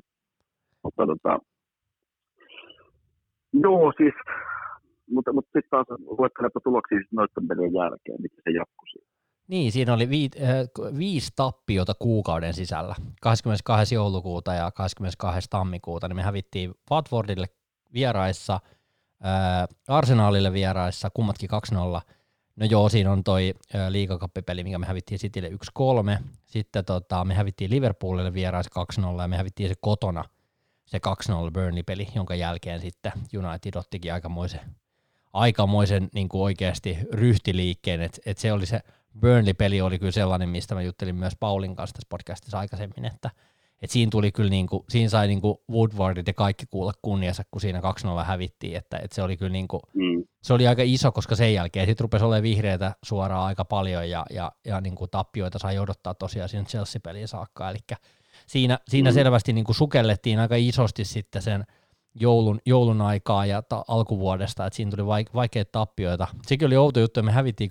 2-0 Arsenalille siinä matsissa, siinä, siinä heti vuoden ensimmäisenä päivänä, mutta jotenkin niin kuin, jotain, jotain tuossa joukkueessa niin sellaisia hienoja kasvu, kasvupyrähdyksiä mun mielestä oli sellaisia käänteen tekeviä otteluita, mitkä oli ihan hienoja nähdä. Ja jotenkin tämä kausihan oli kannattajan silmiin silleen aika katastrofaalista katsoa, että Liverpool vetää melkein tappioita koko kauden ja sitten me, ollaan, mm-hmm. me saatetaan hävitä yhtäkkiä Watfordille vierais 2-0 tai jotain tällaisia ihan yllättäviä tuloksia, että meillä oli välillä sellaista niin kuin todella hämmentävää, että jotenkin miten, miten me hävittiin tämä peli, että se peli oli sellainen, että kukaan niin. haluaa muistaa sitä ottelua. Ja niin, ja jotenkin se, että, että mm, noi, tavallaan noi tammikuun tulokset mulla pala, palautti mieleen sen, että miten pirun hyvin McTominay ja Rashford veti sen ekan puolivuotisen. Et koska ne kun oli sivussa, niin musta tuntuu, että ei meillä, meillä ei siellä niin mitään. Että ei ole jotenkin mitään annettavaa ja ei, ei riittänyt vaan taso niin kuin, yli ketään vastaan ennen kuin sitten ennen kuin sitten Lusitaani tuli tuolta Sportingista, mutta niin kuin, mutta joo, siis sille, jos aloitan tuosta kasvutarjoista, niin joo, onhan noita siis. Brandon Williams mun mielestä niin kuin loppujen lopuksi, en voi sanoa, että huikea kausi, mutta lähtökohtiin nähden niin mun mielestä niin kuin tosi, tosi, tosi siisti tarina. Scott McTominayn syksy, ihan niin kuin huikea johtaja. Ähm, Fred niin kuin vähän aika kauan, kauan sai, tai kauan sai yrittää, mutta paljon sai kuraa ja paljon, paljon oli jo jengi sitä mieltä, että okei, ei, ei, ei niin kuin ole hintansa väärti, eikä vieläkään mielestäni ehkä nyt ihan kokonaan sitä hintaa maksanut takaisin, mutta kuitenkin erinomaisia esityksiä. Uh, Maguire sai tosi paljon kuraa, mutta sitten kun miettii vähän sitä, että minkälaisia, minkälaisia esityksiä siinä niin kuin Maguirein ympärillä oli, niin loppujen lopuksi kuitenkin mun mielestä niin kuin syksyllä semmoista kuitenkin solidia suorittamista ja sitten kevään, kevään ja kesän niin kuin Maguire oli ihan loistava kasvutarveista kun puhutaan, niin Arman Bissaka mun mielestä ehkä hienoin niistä. Mm, Ihan jotenkin... usko, mun mielestä uskomatonta, että se pelasi niinku viimeistä viittä ottelua lukuun ottamatta, niin se pelasi täydellisen kauden. Mä, mä uskaltaisin sanoa, että se oli täydellinen kausi. Sillä oli niinku sillä oli niin paljon hyviä suorituksia. Mä en, mä en sanoisi, että hirveän moni maali niin kuin oikeastaan virallisen mm. kauden aikana, onko ennen koronaa, niin, niin tota oli Aaron Van Bisakan maali. Hän piti meitä oikealla laidalla kyllä pystyssä. Ei, ei, ei, ei, ei tuon mieleen kyllä yhtään joo. Siis ihan, ihan huikea niin kuin dominoivia esityksiä puolustuspäässä ja väläytteli välillä ylöspäin ja mun mielestä se koko ajan kuitenkin parani. Uh, Okei, okay, just se, että ei ehkä näissä ihan viikoismatseissa enää päässyt, päässyt omalle tasolleen, mutta niin kuin jotenkin mm, niin kuin seurannut keskustelua siitä oikein modernin laitapakki, että se olisi melkein tärkeämpää se ylöspäin pelaaminen ja muuta, mutta kyllä, niin kuin, kyllä mä jotenkin niin luottavainen fiilis, kun näkee Van Bissakan kokoonpanossa, tietää, että okei, että siitä ei päästä niin kuin helpolla, helpolla ohi ja se pistää aika koviakin niin kuin nimimiehiä taskuunsa. Et edelleen, niin kuin, edelleen niissä vikoispalloissa ja keskityksissä siinä on niin kuin hiottavaa ja ylipäätään siinä niin kuin hyökkäyspelissä. Mutta kyllä mun mielestä niin Arnold Bissaka on ehdottomasti yksi meidän niin kuin kauden, kauden suurimpia onnistujia. Ja oikeastaan teemaan sopivin toinen pointti meillä oli tämä nuorten esimarssi ja, ja niin kuin Arman Pisaka toinen, oikeastaan voi sanoa, että toinen kausi taas on liikassa, hän pelasi viime kaudella Crystal Palaceessa ja tuli meille, niin tota, 22-vuotias Sälli kuitenkin kyseessä, että voidaan puhua aika nuoresta pelaajasta edelleen. Niin, tota, mm, niin siihen kun mietit, sä puhuit tuosta uh, Williamsistakin jo paljon on vielä hänellä opittavaa, mutta siis uskomatonta, että pystyy pelaamaan meillä noin paljon oikeasti vasemmalla kaistalla. Eniten mm, ehkä mm. silleen niin kuin, No me ollaan puhuttu tässä, tässä niin kuin podcastissa varmaan niin kuin suurin osa ajasta Mason Greenwoodista ja niin kuin toi maalimäärä, minkä hän hakkasi niin kuin näillä, tällä kaudella, niin oli niin kuin ihan uskomaton. Et niin kuin jotenkin siihen ikään nähden, että niin kuin kaveri on 18-vuotias, niin teki tosi paljon maaleja. Mutta kyllä mun täytyy sanoa, että se mikä mua harmittaa tässä kaudessa tosi paljon on se, että tästä ei tullut Axel Tuansepen kautta. Mä olisin niin, toivonut tosi paljon, että me oltaisiin saatu sieltä se meidän oma toppari niin kuin kentälle. Et ne loukkaantumiset, ne loukkaantumiset, meillä on noita toppareiden kanssa ollut näitä loukkaantumisia aika paljon, että mä en tiedä mitä siellä tehdään niin eri tavalla, että, että meillä on loukkaantumisia oikeasti tosi paljon topparipelaajilla. Niin on kyllä joo, siis meillä on aika usein se tilanne, että meillä on, niin kuin, ei, ei, ei pystytä tavallaan esitysten tai merittien mukaan pudottaa ketään topparia pois, koska meillä on korkeintaan kolme topparia samaan aikaan ehjänä niin kyllä toi nyt joo, siis Phil Jonesin, Phil Jonesin aika Unitedissa on ohi, toivottavasti joku sen ylipäätään ottaa ja varmaan saa aika paljon pudottaa liksaa, että, että mikä jengi suostuu sitä nappaamaan, koska tuolla, tuolla niin kuin loukkaantumisrekordilla niin on aika, aika suuri riski.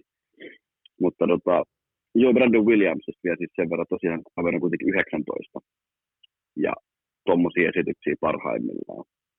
Niin kyllä siinä on niin kuin siinä on, joka tapauksessa mä uskon, että siinä on kasvavassa meidän tulevaisuuden vasen pakki. Mua ilahti tosi paljon Luke Shawn esitykset tuossa restartin jälkeen loppukaudesta, koska mu- muuten mun mielestä kausi, kausi ei, niin kuin, ei ollut silleen mitenkään vakuuttava. Et se oli mun mielestä se oli makea nähdä, ja Luke Shaw itsekin on vasta 25. Mutta tietysti jälleen kerran nyt loukkaantuminen, katsotaan nyt onko, onko edes kauden alussa kunnossa, en usko. Mutta tota, et jännä nähdä toi Brandon Williams, että millä tavalla kehittyy ja missä asioissa menee eteenpäin, koska en usko, että pelaa ensi kaudella enää numerolla 53. Se voi hyvin mahdollista olla, että numero tipahtaa pikkasen. Tota, yksi pelaaja, joka mua, toinen, toinen mua harmittaa, niin on Diego Dalot. Mä olisin toivonut tosi paljon, että hän olisi päässyt ja olisi ollut kentällä ja kokoonpanossa, mutta jotain, joku ei mene nyt putkeen, että hän ei pääse edes niinku penkille ja kokeilemaan. Että siinä on myös yksi pelaaja, joka mua vähän sille harmittaa kuitenkin. Että mun mielestä se oli ylöspäin, ylöspäin joissain matseissa on hyvä, hyvä keskittää ja hänellä oli hyvä mm. laukaus ja näin, mutta jotenkin joku siinä sitten varmaan vaan uupuu, että ei vaan niinku riitä. Niin ja sitten yhtäkkiä Timbo vei sen paikan vähän niin kuin vaihtopenkiltäkin. Sekin oli kova yllätys Käs, mun mielestä. Niin kuin, niin kuin käsittääkseni Diogolle ei ole mitään loukkaantumista päällä, niin vaikea sanoa jo hänen tulevaisuudesta. Mutta joo, sitten nuorten esimerkiksi kun puhuttiin, niin tosiaan ei voi ei voi sitä aihetta niin kuin kahlata läpi ilman, että mainitsee Mason Greenwoodin ihan järkyttävän kova kausi. Siis tuloksellisesti, mutta myös niin kuin esitysten suhteen ja sen, myös se kuin kehityskäyrä kauden aikana. Et jotenkin mm, silloin, kun hän rupesi tavallaan pikkuhiljaa breikkaamaan sinne avauskokoonpanoon ja tuli vaihdosta aikaisin kentälle ja muuta, niin okei, silloin tuli maaleja ja tuntui, että tulee joka matsissa maali, mutta mun mielestä myös se kokonaisvaltainen pelaaminen meni tosi paljon eteenpäin. Greenwood vasta 18, että mä olen aivan varma, että kun, kun sitä li, niin kun lihaa tulee vielä lisää runkoa, niin sitä nyt on jo tullut. Ja, ja ylipäätään sitten se niin kuin kypsyys ja, ja pelikokemus, niin jotenkin siisti nähdä se kokonaisvaltainen kehitys ja, tosi, niin kuin, ja silleen vesikielellä odottaa siinä mielessä jo ensi kautta, että mitä meillä on ensi kaudella. Ja totta kai jossain määrin myös miettiä, että mikä hänen roolinsa on ensi kaudella.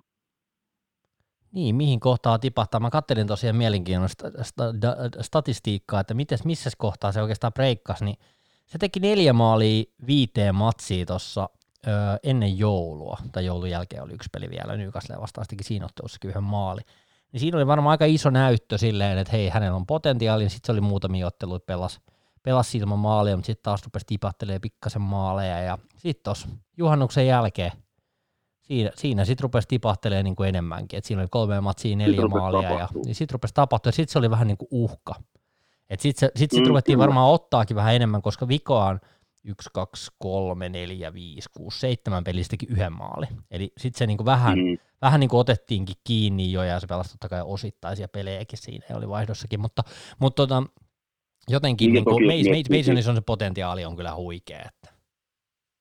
On ja joo, ja sitten tietysti jos miettii tuon ton ikäisenä tota, 49 peliä, ei toki siis kaikkia avauksesta, mutta onhan toi niinku kova, kova setti myös Majorille, ja kuitenkin se pelin tempo ja fyysinen vaatimustaso ja kaikki on niin paljon kovempaa kuin tuolla U23 tai, tai puhumattakaan U18-peleistä, niin, niin siinä mielessä niin kuin täytyy myös antaa, antaa vähän breikkiä siinä Masonille, että ei mikään ihme, jos vähän hiipu loppukautta kohde. Onhan toi niin kuin kova setti. Eilen, eilen taisi mun mielestä brittiselostajat puhua niin kuin sitä, että että ton ikäinen jaksaisi pelaa vaikka joka päivä, mutta ei se nyt ihan niinkään mene. Siis joo, akatemiapelejä varmasti voisikin pelaa joka päivä, mutta onhan toi silleen ollut varmaan aika kova, tai niin kuin silleen haastavaa totutella tommoseen, tommoseen tahtiin, ja, ja siis niitä pelejä tosiaan tuli tosi paljon meille. Meillä oli niin kuin, niin, en mä tiedä, en mä, en mä noita niin viikkoja otteluohjelmia, mutta olihan ne ihan jäätäviä. että oli niin kuin, kahden, kahden, kolmen pelin viikkoja tuntui olevan jatkuvasti, ja niinhän se menee, kun sä menet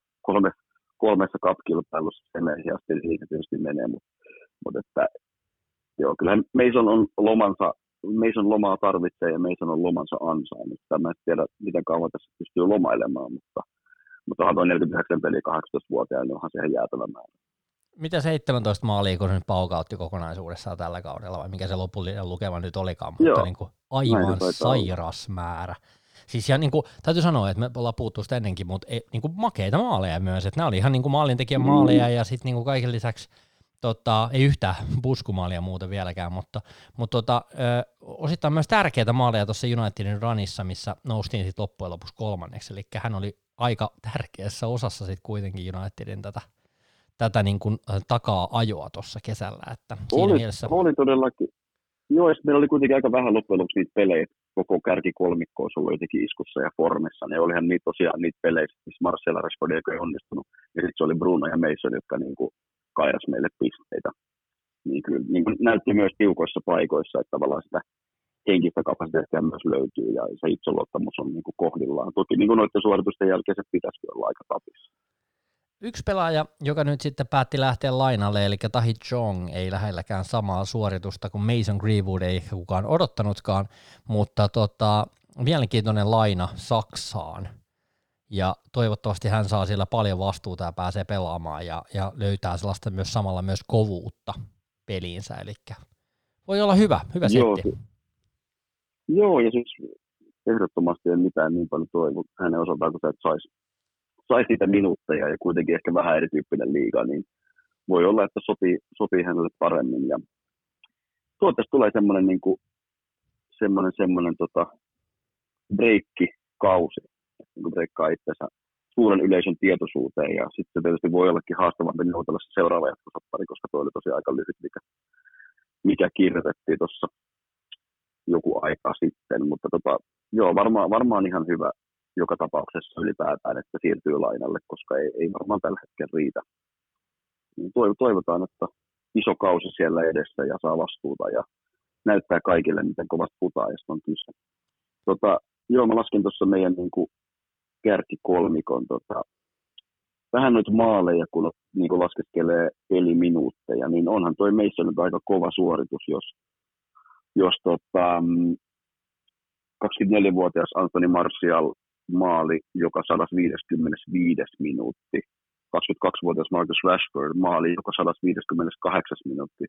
ja 18-vuotias Mason Greenwood maali joka 152 minuuttia. Et hyvin tasasta, mutta just se, että oli ensimmäinen, hänen niin kuin ensimmäinen kokonainen kausi niin sanotusti first team football aikuisten sarjoissa ja, ja tuolla, tuolla, niin kuin, ähm, tuolla välillä tavallaan maaleja, niin tota, joka on kuitenkin sit kovempi kuin Martialle Rashfordille, ja olisi kuitenkin loppujen lopuksi niin kuin niitä minuutteja tuli aika paljon, että et, et ei, ei, voi sanoa, että olisi niin kuin epäreilu vertailu tai itse asiassa pelannut heikompi jengiä vastaan. Kuitenkin 2600 minuuttia, Martial 3600 ja Rashford 3500, mutta että niin iso minuuttimäärä, että, että mun mielestä on ihan relevantti vertailu, niin on se, on se kova, ei niin kuin tosi makea nähdä, mitä ensi kaudella tapahtuu, mitä ylipäätään tulevaisuudessa tapahtuu. Koska on jälleen kerran kyse kyllä niin ihan täysin poikkeuksellisesta lahjakkuudesta. Joo, toi vertailu on kyllä kova. Ja täytyy sanoa, että toi meidän hyökkäyskolmikko kokonaisuudessaan, niin äh, Martia Rashford, Greenwood, niin nuoria jannuja jokainen. Eli Martial 24-vuotias, Rashford 22, että niin kuin, että kyllä siinä on moneksi vuodeksi vielä oikeasti, ne on vasta priima ikään tulossa, eli ei, ei missään nimessä ole vielä valmista, valmista kauraa, on, vaikka ovat pelanneet kauan. Niin, niin ja se, on, se oli niin kuin, että Martial otti kuitenkin mun mielestä ihan selvästi stepin eteenpäin kokonaisvaltaisessa ysipaikan pelaamisessa, ja se varmasti se kehitys jatkuu. Niin se oli mun mielestä semmoinen, jotenkin, semmoinen juttu, mikä antoi uskoa tuohon kärkikolmikkoon, ja okei, vaikka sinne nyt sitten tulisi ehkä yksi yksi laituri kenties lisää, mutta ylipäätään jotenkin se, että kun paljon tuossa ähm, keväällä, kun keskusteltiin tota, meidän hyökkäyksestä ja siitä, että riittääkö, riittääkö Martialin tehot ja riittääkö Martialin pelaaminen ysipaikalle, niin täytyy myöntää, että vähän ehkä oma fiilis muuttunut sen suhteen, että silloin oli vähän sitä mieltä, että ei, okay, ei, ei noi, noi tehot ei riitä ja ei ole tarpeeksi, ei tarpeeksi säännöllisesti maaleja ja ja jos ei tule maaleja, niin on niin kuin pelin ulkopuolella, niin tuossa oli kyllä niin kuin, varsinkin riistaiden jälkeen oli kyllä makea nähdä se, että vaikka oli vaikeita pelejä ja ei, ei välttämättä niin kuin, ei saanut tehoja aikaiseksi, mutta aika paljon oli siis peleissä kuitenkin teki hyviä juttuja, että kyllä se on niin kuin, sekin kaveri mennyt eteenpäin ja jos Rashford löytää sen viime syksyn vireen, mitä en epäile yhtään, etteikö voisi löytää, niin tota, onhan tosi joka tapauksessa noita, noita kolmea pelaajaa on kyllä niin kuin ilo katsella tulevaisuudessakin heidän pelaamistaan. Mitä mieltä sä oot, meillä oli kolmantena kohtana, että kolmas sija ja kolme kertaa semeihin, niin oliko tämä tuloksellisesti onnistunut kausi? Me päästiin kuitenkin mestareille liikaa ensi kaudelle. Me oltiin Cityn ja, ja äh, Liverpoolin jälkeen kolmansina, ja, ja me päästiin kuitenkin tosi monessa kuppisarjassa niin kuin pitkälle, joka on niin kuin osittain mun mielestä kyllä aika monen silleen saavutus, että, että se on kuitenkin tasapainoilua päästä todella monessa kuppisarjassa niin kuin pitkälle. Niin se on totta, mun, mun, täytyy, mun täytyy sanoa, että niinku kokonaisuutena, jos tätä kautta nyt katsoo, niinku ihan, ihan kokonaiskautta, eli sinne vuoden päähän, mitä sanoit, yli 365 päivää, niin siihen nähden, että, että miten me jossain kohtaa vähän rämmittiin, miten me nostettiin meidän nuoria pelaajia kentälle, miten me niin kuin kokonaisuutena pelattiin, miten me saatiin tuohon niin Bruno mukaan ja koko niin kuin kulttuuri mun mielestä myös muuttui sellaiseen voittavampaan suuntaan ja löydettiin sellaista tasaisuutta, niin en mä kyllä ihan kauhean niin kuin masentunut nyt kyllä täytyy sanoa, että voi olla tosta. Että niin kuin joo, Unitedin koko sen seuran pitäisi pystyä aina mestaruuksiin ja olemaan pokaaleilla ja pokaaliton kausi on aina huono kausi, mutta niin jotenkin mun mielestä silti tämä lähtökohta oli kuitenkin se edellisen kauden jälkeen niin kuin aika surullinen. Et jotenkin että oli ihan, ihan ulapalla koko homma, niin mun mielestä ollaan tehty aika, aika niin kuin silti kuitenkin mun mielestä aika onnistunut kausi. Niin, siis tota, se on totta joo, että et, et, niin kuin, jos sä et voita pokaaliin, niin ei, ei voi sanoa, että se on niin kuin hyvä kausi. Mutta sitten just se, että kolme kertaa semeihin tavallaan, että et, jos sen paistaisi sit sille, että vaikka Eurooppa-liigassa ja FA Cupissa oltaisiin pudottu ajoissa, mutta oltaisiin voitettu liigakappi. Okei, sitten olisi pokaali, mutta sitten tyydyttäisikö se näiden kahden muun cup-kilpailun niin suoritus. Niin onhan toi sillä tavalla jo siis kova, kova saavutus, mennä tuon, niin kuin sanoit, niin toi vaatii, vaatii niin kuin loppukaudesta ihan pirun paljon venymistä, koska niitä pelejä tulee. Niin tota, se harmittaa, että et, et, niin kuin ei päästy missään, missään siihen huipentumaan, ei päästy finaaliin asti. Ja, ja, ja niin kuin lähtökohdista ennen kaikkea niistä vuoden vaihteen lähtökohdista, niin, niin kyllä tuo kolmas sija tosiaan on niin kuin ihan optimia. Ei, ei, ei tuonne olisi voinut siis saavuttaa, koska kaksi siellä oli karussa Mutta toki sitten tietysti, jos koko kautta miettii, niin ei sitä voi unohtaa, että Unitedin omaa syytähän se oli, että me oltiin vuodenvaihteessa niin heikoissa kantimissa. Mutta sitten joo, siis miettii niin muita juttuja, sit, niin silleen hankinnat, One Bissaka, Maguire, Bruno, mun mielestä kaikki niin kuin on jo nyt näyttänyt, että oli hyviä hankintoja. Maguiren hinnasta varmaan puhutaan aina, kun se tekee yhden virheen. Ja ehkä vähän unohdetaan sitten muut 89 minuuttia, kun se tekee tosi hyviä asioita. Daniel James, ihan huikea alku, toikin on omalla tavallaan mielenkiintoinen tarina tällä kaudella. Jotenkin ihan huikea alku ja oltiin vähän sillä, että hei, tässä on yhden avauspelaaja. Ja sitten niin kuin luvalla sanoen, aika pitkä semmoinen syöksy, aika pit, pitkään sellaista niin kuin out of form niin sanotusti.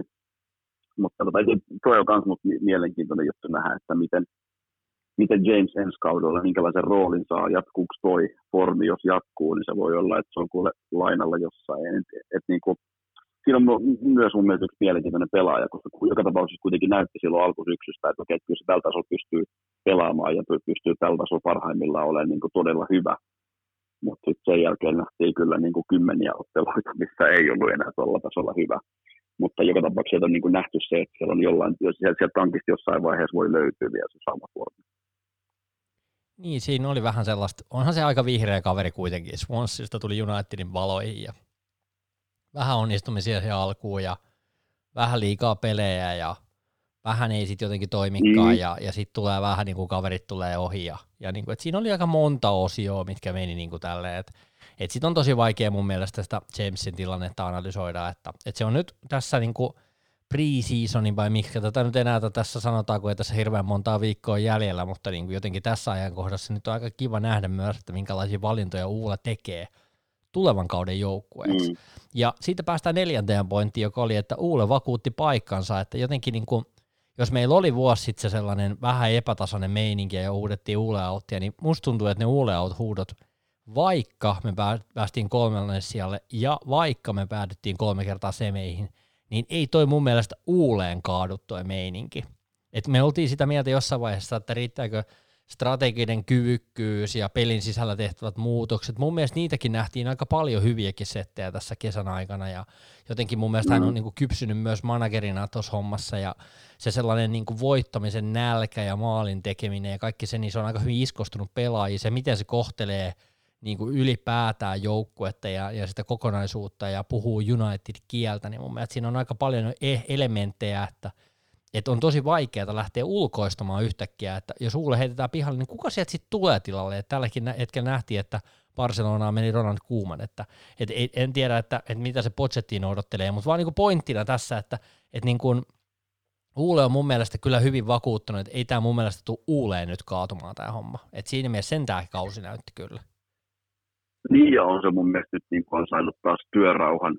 Ei se varmaan kauaa niin kuin Unitedin kokoisessa organisaatiossa työrauha kestä, tai sanotaan niin kuin median parissa ja sosiaalisen median parissa, niin se kauaa se työrauha kestä, jos kausi alkaa huonosti, mutta, mutta kyllä mä olen samaa mieltä joo siitä, kyllähän totta niin näkee, sen, näkee kaikessa tavallaan sen uulen, uulen käyttäytymisessä ja sen niin kuin habituksessa tavallaan näkee sen, sen, että Ferguson on uulen oppii että kyllä siinä on niin kuin paljon omalla kopioitu siitä. Toki niin kuin erilainen persoona joo, ja ei ole niin semmoinen miten se nyt sanoisi.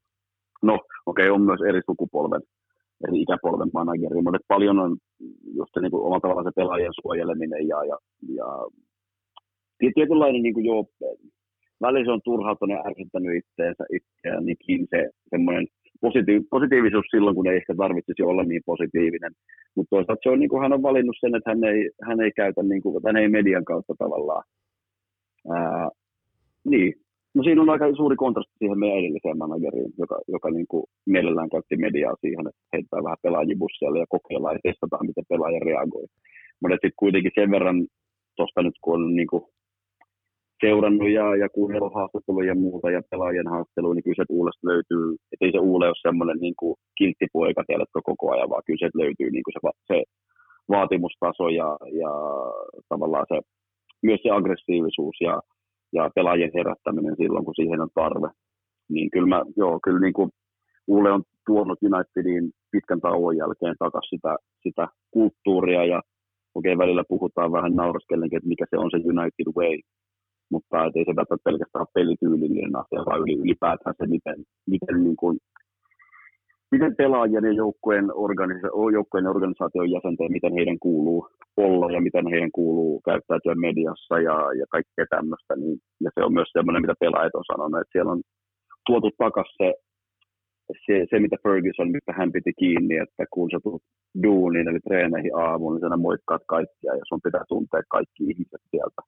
Nämä klassiset pyykipesijät ja teekeittäjät ja kaikki, niin, jo, niin silleen niin kuin jo, sit jos huonoja tuloksia tulee, niin eipä sillä ole paskaakaan sit väliä, että moikkaat se teekeittäjiä, mutta, mutta haluan vaan sanoa tällaisen, niin kuin, että, mä ainakin pidän siitä, että tuota kulttuuria on tuotu lisää ja tuota kulttuuria on tuotu takaisin Unitediin, koska tota, se, kuuluu se on kuitenkin ehkä niitä, niin, ja se on ehkä niitä asioita, vaikka ne on semmoisia juttuja, jotka välttämättä aina ei tule niin kuin, vaista läpi ja ulos, ulospäin. Ne on kuitenkin niitä juttuja, mitkä on osaltaan ehkä, ehkä mm, muokannut sen seurakulttuurin semmoiseksi, semmoiseksi tai että minkä takia moni meistäkin on sitten niin kuin rakastunut, ja, rakastunut ja kiintynyt seuraan, niin tota, selvästi siellä tehdään ainakin asioita, joista, joista minä itse pidän.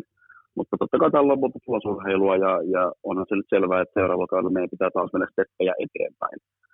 Ja sitten sun, sun kanssa miettiikin, mitä ne stepit eteenpäin on, miten kaukana me ollaan tällä hetkellä valioliigan kahdesta parhaasta joukkueesta, mikä on realistista. Mun mielestä yksi osa, minkä takia mä oon vakuuttunut myös siitä, mitä Ulle tekee, on se, että, että se on saanut myytyä Sanchezin pois, se on saanut heitettyä tuota Deadwoodia jonkun verran tuosta joukkueesta, mitä mm. me ollaan huudettu monta vuotta, että ne pitää ulkoistaa. Mm. Siinä vaiheessa, kun sä saat meiltä Jonesin pois, sä saat sieltä niinku tollaisia pelaajia, ketkä ei oikeasti pelaa meillä, niin silloin mä oon tosi tyytyväinen, että nyt kun se saa vielä oikeasti niitä paikkaa ja tuohon tilalle, ja se on tehnyt erittäin hyvää rekrytointipolitiikkaa, se on tullut kovia pelaajia meille sisään, niin siinä on sit, sit, se, on, se, on, se on saanut terveen pohjan tuohon hankintaankin, eli nyt hankitaan sellaisia pelaajia, jotka oikeasti niin kuin vahvistaa tuota joukkuetta, ja, ja hankitaan nuoria jätkiä ja kaikkea tällaista, että siinä on, siinä on paljon, ja nyt päästään siihen viidenteen pointtiin, joka on niin kuin se meidän negatiivinen näkökulma tähän asiaan, on se, että syvyys ei auttamatta riitä tässä joukkueessa tällä hetkellä edelleenkään, eli kyllä me se nähtiin eilenkin mun mielestä, että, että jos sun ensimmäiset kaverit, mm. ketkä saatat kentälle, on Timothy Fosumensahja ja, ja, ja nyt kaikki, kaikilla rakkaudella huomataan kohtaa ja, ja mm. Ikaloa ja näitä, niin, niin en mä tiedä oikeasti, että niinku, et siinä, on, siinä on työkalut aika vähissä sillä uulellakin, että kyllä siinä varmaan itselläkin vähän raavituttaa päätä, että mitäköhän tässä oikein pitäisi tehdä. Niin, ja sitten niinku, kuitenkin sit, ähm, mun mielestä Uule on, se on sanonut tästä rekrytointipolitiikasta, se on onnistunut, ja samoin niin Uule on mun mielestä oikealla tavalla tuonut myös sitä omaa nuorisokaartia sisään, mutta kuitenkin niin kuin maltilla ja meriteillä, että ei, tavallaan, ei, ei sen niin kuin juniorityön takia tuoda junioreita ykkösjoukkueeseen, vaan se pitää ansata se paikka siellä. Mutta mä oon silleen luottavainen, että tuolla on, on niin kuin muutamia nuoria pelaajia, jotka varmasti sen tilaisuuden saa. Mutta, mutta joo, en tiedä, ties kuinka monessa jakso putkeen, kun, kun tästä puhutaan, mutta näin se vaan on, jos mietitään nyt niin joukkueanalyysiä ja kauden analyysiä, niin, niin se minkä takia me ei tämän paremmin suoriuduttu tai tämän korkeammalle sijoituttu eri kilpailuissa, niin se on just se, että pari loukkaantumista, niin meillä ei riittänyt enää taso. Ja eihän niin kuin, jos sä haluat, jos sä haluat vaihtaa tämmöisen semisiisonin siihen, että me otetaan oikeasti pokaaleita, niin ei se, ei, se, ei se voi niin mennä. Ja sen lisäksi sulla pitää olla penkin sellaisia pelaajia, että kaikki on terveitä ja sitten joku on, ei ole formissa, niin sulla on oikeasti, pystyt oikeasti pudottaa vaikka penkille jonkun Rashfordin tai tämmöisen. Mutta sehän olisi omalla tavallaan se niin ideaali, että ei, et, ei kellään ole omalla tavallaan niin kuin automaattista avauspaikkaa. Ja nyt me ollaan vielä aika kaukana siitä. Ja ei mun mielestä missään vaiheessa tätä kautta meille ei riittänyt se syvyys. Alkukaudesta tietyt pelaajat piti meitä vähän niin kuin pystyssä, mutta tulokset siitä huolimatta, niin kuin ei, tulokset ei riittänyt. Ja sitten kun meillä oli koko jengi kunnossa, niin ei se penkeä tosiaan niin kuin tässä restartin jälkeen, niin ei oikeastaan voi sanoa, että sieltä olisi yksikään, yksikään tavallaan vaihtopelaaja ollut semmoinen, joka olisi tuonut meidän jengiin jotain uutta tai pystynyt ratkaisemaan pelejä tai näin. Että onhan tuossa niin kuin, ennen kaikkea mun mielestä hyökkäyssuuntaan, niin kyllä siinä on niin kuin, edelleen sitä Deadwoodia tosiaan, niin kuin puhuin Jonesista, että, että jos Jonesin liksa joku suostuu maksaa ja saadaan se pois palkkalistoilta, niin erittäin tärkeä, mutta kyllä mä niin kuin, sama juttu mun mielestä Jesse Lingard, Andres Pereira, Uh, en tiedä, tuleeko tuosta muita mieleen, mutta ihan, ihan selkeitä semmoisia. No joo, Posumensa, en tiedä Diogo Dalotista, Roho joo, ei ole vissiin tulossakaan enää Manchesterin ikinä, jos oikein ymmär- on ymmärtänyt. Et... Ja sitten Veskatilanne on myös, mie- myös, myös mielenkiintoinen tietysti, että ollaan jonkun verran puhuttukin, mutta siis joo, ei tällä hetkellä penkki ei riitä mitenkään haastamaan valioliikan parhaita joukkueita.